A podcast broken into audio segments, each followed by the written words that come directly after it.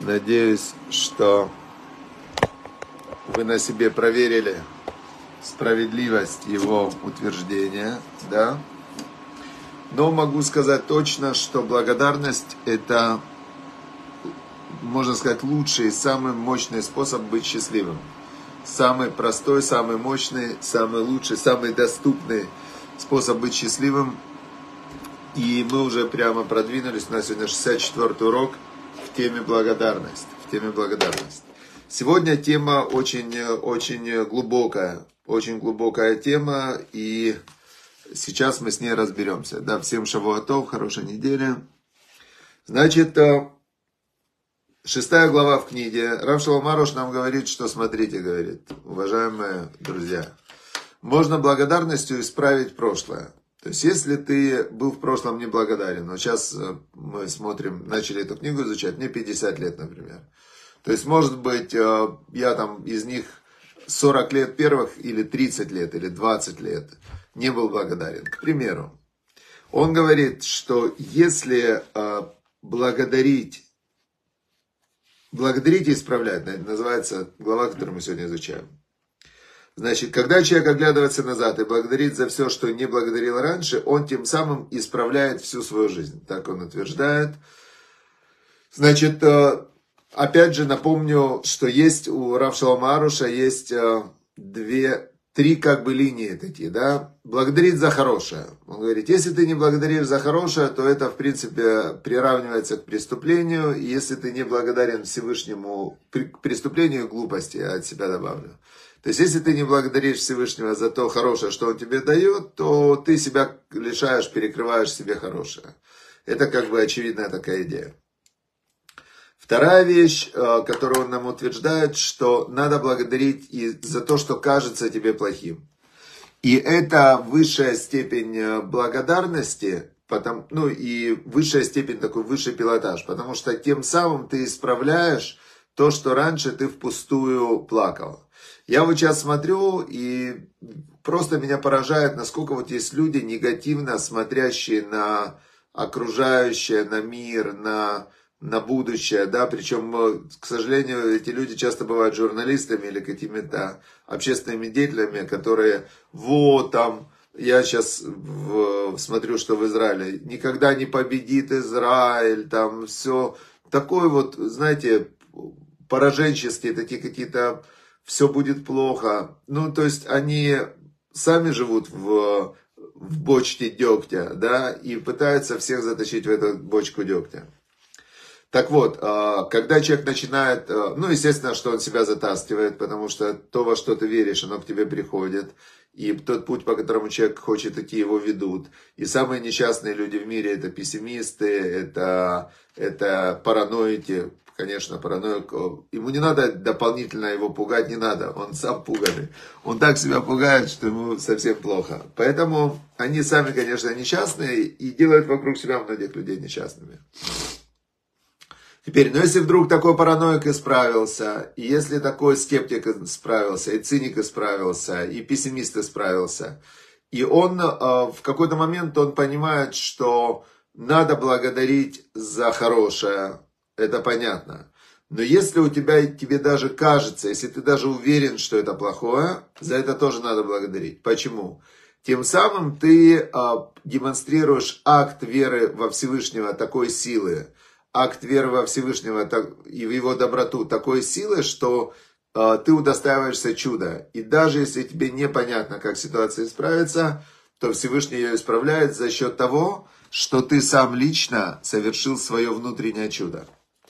Теперь дальше нам говорит Рав Шаломару в 6 главе, что говорит, надо, надо же обернуться назад и сделать то же самое со своей жизнью. И опять, можно радоваться Э, за мелкие блага человек не говорил спасибо. И тем более он не говорил спасибо за зло, которое на самом деле великое благо. Он тоже не благодарил. Поэтому следует обернуться назад на свою жизнь и поблагодарить и за благо, и за зло. Это и называется исправить всю свою жизнь. Э, недавно я видел исследования, исследования по психологии. И там просто они говорили так, что было три группы. Одна группа записывала каждый день все свои проблемы. Вторая группа записывала все события своей жизни. Не все 10 событий надо было записать.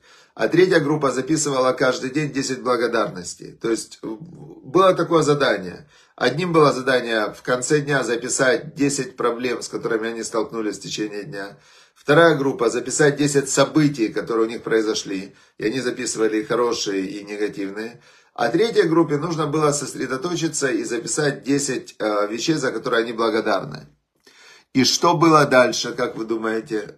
Через э, неделю группа, которая записывала благодарности, у них ощущение благополучия и счастья в жизни было практически в два раза выше, чем у тех, которые записывали проблемы.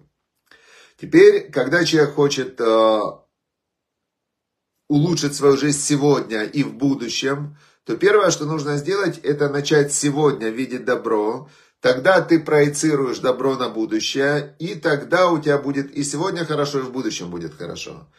Теперь, но если э, он сейчас нам предлагает идти уже на следующий уровень профессионализма, все-таки уже 64-й урок. Все, кто прослушали все уроки, уже э, почувствовали, есть такой термин психологии, называется гедонистическая адаптация. Когда тебе хорошо, ты к этому адаптируешься. И какой бы уровень хорошо ни был, то мозг, он к этому адаптируется. И вот человек, который уже благодарит, и все, ему уже ровно, прям ему хорошо, хорошо, но хочется всегда больше. И нам говорит Рав Шаломаруш, что обернись обратно, начни благодарить за хорошее, которое было в прошлом, и начни благодарить за плохое. И что тогда? Благодаря каналы даров. То вот тут мы сейчас переходим в тайны Торы. Это тайны духовного мира. Кто услышит, услышит, кто не услышит, не услышит, кто поймет, поймет, кто не поймет, не поймет. Сейчас э, нам открываются тайны духовного мира. Значит, благодарение открывает человеку все прежде закрытые каналы для даров Всевышнего.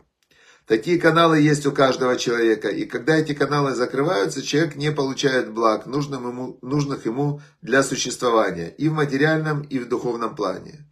И поэтому испытывает немало страданий.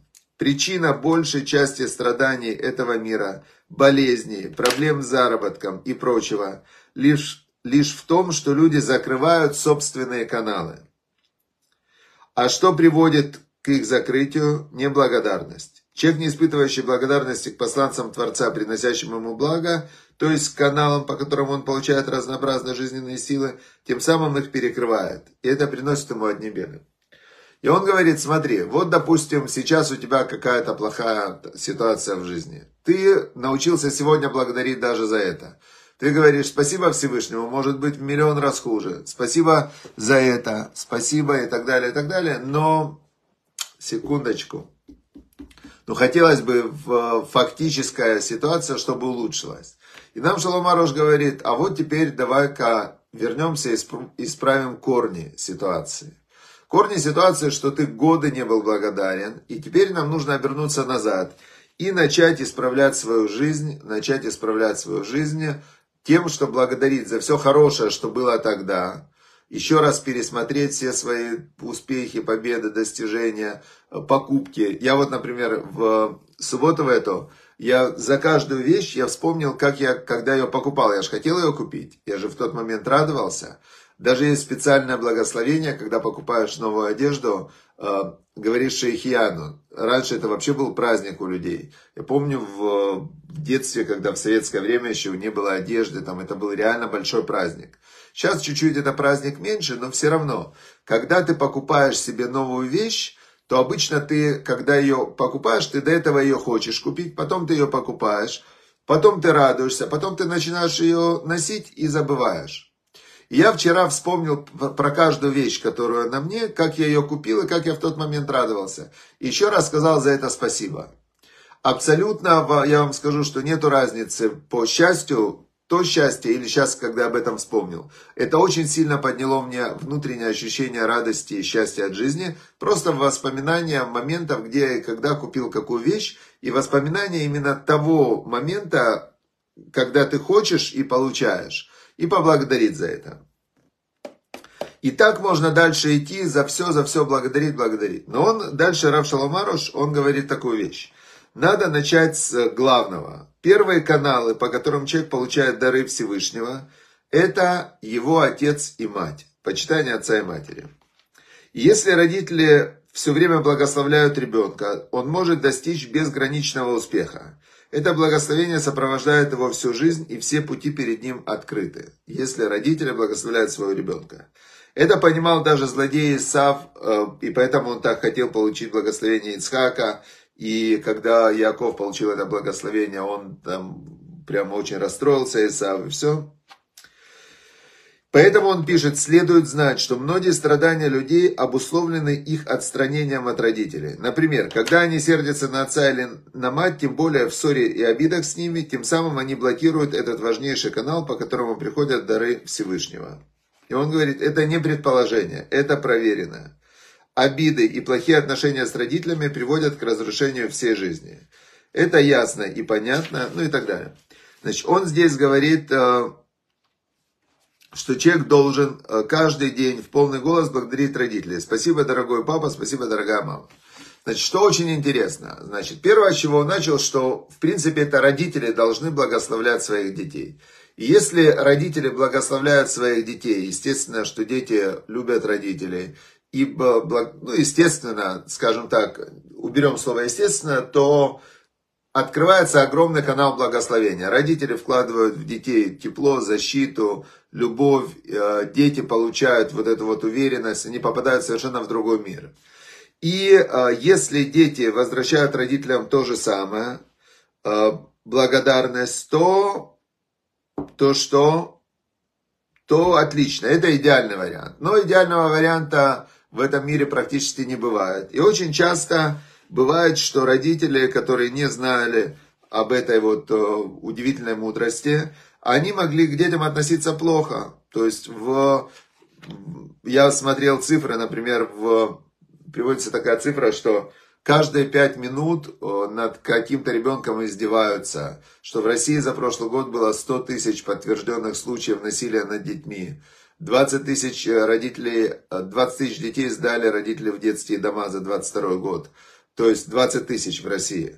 То есть бывают ситуации, это крайняя ситуация, издевательства, сексуальное насилие бывает и все такое. Это, ну, это жуткая ситуация. А, есть ситуация, когда родители благословляют детей, и все там, все для них делают. Это второй край, да, такой супер идеальная ситуация. И средняя ситуация, когда родители а, иногда они Э, ругают детей, иногда наказывают, иногда бьют, иногда не обращают внимания, иногда они не знают, как их воспитывать. Такое бывает чаще всего. Вот эти вот такая серая зона, да, 90%. Теперь он говорит, что нельзя обижаться на родителей, даже если тебя обидели несправедливо. Это серьезный изъян, болезнь души. Когда обида имеет причину, например, родители причиняли тебе боль, издевались, не давали достаточно любви, хотя это и больно, запрещено обижаться на родителей. Человек может быть сколько угодно прав. Если он обижается, этот канал для него закрыт. Разумеется, в соответствии с верой ни на кого не следует обижаться и злиться, потому, поскольку тот, кто обидел вас, он лишь палка Всевышнего. Теперь дальше он пишет, даже за самых худших отца и мать следует благодарить Всевышнего и их самих в полный голос каждый день. Так или иначе, они тебя вырастили, кормили, давали всяческие блага, так что нет конца благодарности. И тут он объясняет, вот у меня тоже оно не складывалось вначале, да, то есть если родители издеваются над ребенком, отдали его в детский дом, там, ну, возьмем крайнюю ситуацию, как благодарить? Но он говорит, смотри, э, идет отдельно благодарность, отдельно идет, э, то есть отдельно преступление, отдельно благодарность. И он говорит так, ведь счет благ идет отдельно от счета неприятностей, причиненных тебе человеком. Неприятности приходят к тебе от Всевышнего за твои грехи, а то, через кого они приходят, просто выбран служить орудием в руках Всевышнего. И в божественном предопределении не может быть ошибки. Если над кем-то издевались родители, они были лишь орудием Всевышнего в соответствии с точным законом и приговором высшего суда. Разумеется, если родители согрешили и не раскались в этом, они понесут тяжкое наказание за столь ужасный грех. Они мучили своего ребенка вместо того, чтобы давать ему тепло и любовь. А, и дальше он пишет, что каждого, кто, ну, в общем, что каждого, кто жалеет людей, жалеют на небесах. Но когда человек жесток к людям, э, то перед ним закрывается милосердие Всевышнего. Тем более это относится к родителю, которому по природе своей подобает проявлять милосердие к своим детям. И те родители, которые издеваются, то у них будет, совершенно для них будет их наказание страшное, а, но поистине следует верить, что лишь по воле Всевышнего человек рождается у родителей, которые причиняют ему столько боли и мучений, поскольку в этом его исправление с предыдущих перерождений. Поэтому следует забыть все сделанное ими зло, помнить лишь добро и проникаться вечной благодарностью к родителям. Значит, э, это действительно, ну, давайте еще раз разберемся. Вот есть э, ребенок, которого родители, я беру специально крайнюю, крайнюю ситуацию. Родители над ним издевались, э, били и отдали в детдом. Теперь он находится там в детдоме. Теперь э, у него есть, естественно, по отношению к родителям огромная-огромная обида, зло, то есть это, это страшная вещь, не дай бог никому это пережить, чтобы теперь... Ну вот этот ребенок, он находится сейчас, он уже не ребенок, ему сейчас уже, допустим, там 16 лет, он получает паспорт. У него есть все вот это вот, весь этот багаж, и у него есть выбор, как к этому багажу относиться – Теперь Рав Шаломаруш, он предлагает э, следующую вещь. Предлагает сказать, все от Всевышнего, действительно, у меня не было вины, я ребенок. Но, наверное, это Всевышний мне сделал там перерождение, души приходят в этот мир, есть э, такое вот понимание, что душа живет до, до попадания в тело, в теле, и потом выходит из тела. И Всевышний дал мне какое-то исправление, что моя душа, которая, очевидно, в той жизни была тем же родителем, не знаю, какое там. Всевышний так решил, что мне надо было это перетерпеть. Теперь, что дальше с этим делать? Как дальше быть с этой ситуацией? Значит, если я сейчас буду обижаться на родителей, злиться, ненавидеть их, то это мне перекрывает мои все, всю мою следующую жизнь. Поэтому я им благодарен за то, что меня родили. Я благодарен им за то, что дали мне жизнь. Я им благодарен за это. Спасибо Всевышнему, что снял с меня все грехи. Теперь у меня впереди только светлая, веселая, счастливая жизнь. И э, с родителями моими Всевышний разберется. То я не буду разбираться, это его мир, мне бы с собой разобраться. И вот, значит, я помню, Тони Робинс приводит в, в значит, своей книге пример, что было два брата, близнеца, которых в детстве они воспитывались в семье, где их отец был убийца, его посадили в тюрьму, там алкоголик, в общем, страшно у них была жизнь. У самого Тони Робинса мама выходила пять раз замуж, тоже избивала его там и так далее. И вот, значит, э, когда, когда эти двое один из них, эти два братья, или братья, или близнецы, вот я не помню. Один из них тоже стал убийцей и сел в тюрьму. А второй стал супер-мега там успешным бизнесменом, женился, дети, он был ну просто идеальный человек. И когда э, Тони Робинс интервьюировал их, он спросил, как, каким образом, как ты стал таким? И один, тот, который сидел в тюрьме, он сказал, а каким я еще мог стать с такими родителями? А когда он спросил э, второго, как ты стал таким успешным вообще во всех сферах, он говорит, а у меня другого выхода не было. Я настолько ненавидел вот ту жизнь, которой жили мои родители, что я просто поклялся, я таким никогда не буду. Теперь есть такая Соня Любомирская, у нее есть книга, псих, псих, она такой психолог известный про счастье. И она приводит там статистику, что жизнь человека определяется, по ее мнению, на 50% генетикой, на 40% личным выбором и на 10% всего лишь обстоятельствами. Потому что как реагировать на обстоятельства, это 40% это личный выбор человека, как реагировать, как интерпретировать, как объяснять. Получается, что Рав Шалом Аруш, он нам советует с точки зрения Торы, он нам советует, что если я Сейчас мы говорим про исправление корня всего это взаимоотношения с родителями. Не зря Всевышний на десяти заповедях, э, на скрижалях, есть заповедь «почитай отца и мать». И там нет э, никаких сносок, э, почитать их, если, почитать То есть написано почитать. Теперь, в, если человек почитает их, то он открывает себе вот этот вот канал связи со Всевышним. Все, это то, что он предлагает, а, а дальше каждый смотрит, как с этим быть.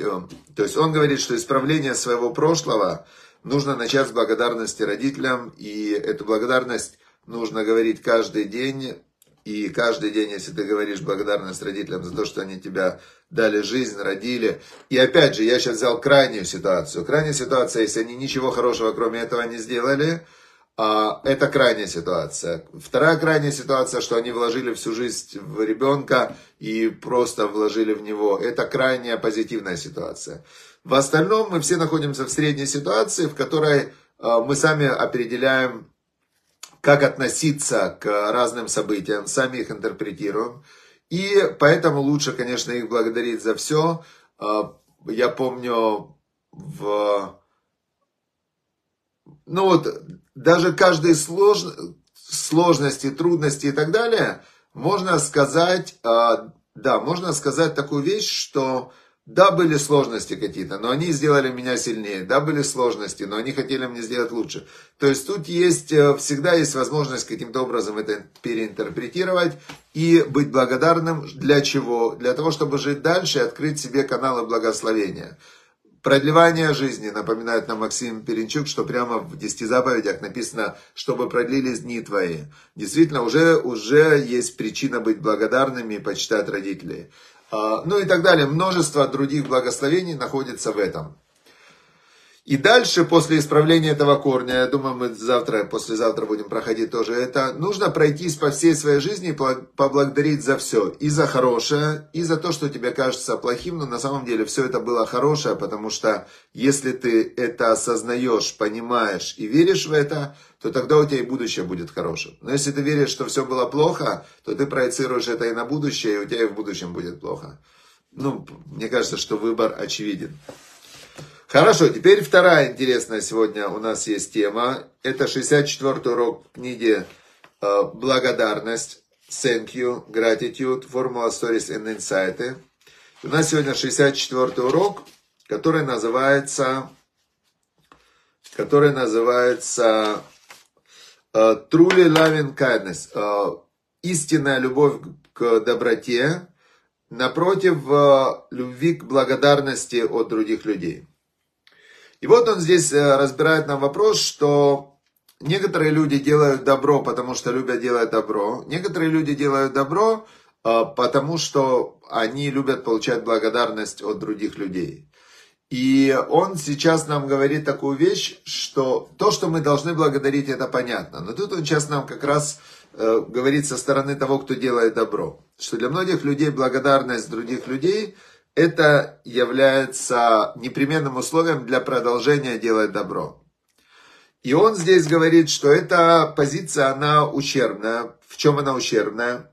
Потому что если ты делаешь добро, потому что Всевышний сказал делать добро, если ты делаешь добро, потому что ты считаешь, что это важно делать добро, то тебя не может остановить то, что кого-то не научили быть благодарными. То есть, если ты видишь, что действительно он нуждается, ему плохо, то тебя не должно остановить то, что он э, такая вот, не, не научили его, он не умеет, он не знает, он неблагодарный человек, да? Но он же нуждается. То есть он здесь говорит о том, что нужно быть проактивным в желании делать добро и не ставить э, свою доброту в зависимости от того, как другой человек реагирует.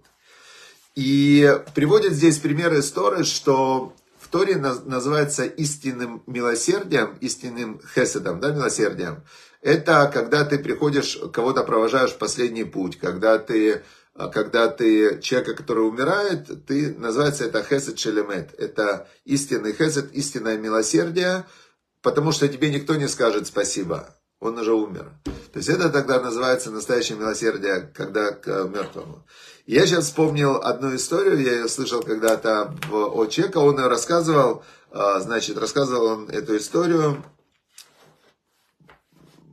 я вот не помню, или он про себя рассказывал, или он говорил, что он лично знал этого человека. Вот это я не помню. Я слышал это по, по радио. Значит, история такая, что один был человек, у которого была ужасная жизненная ситуация, не было денег вообще.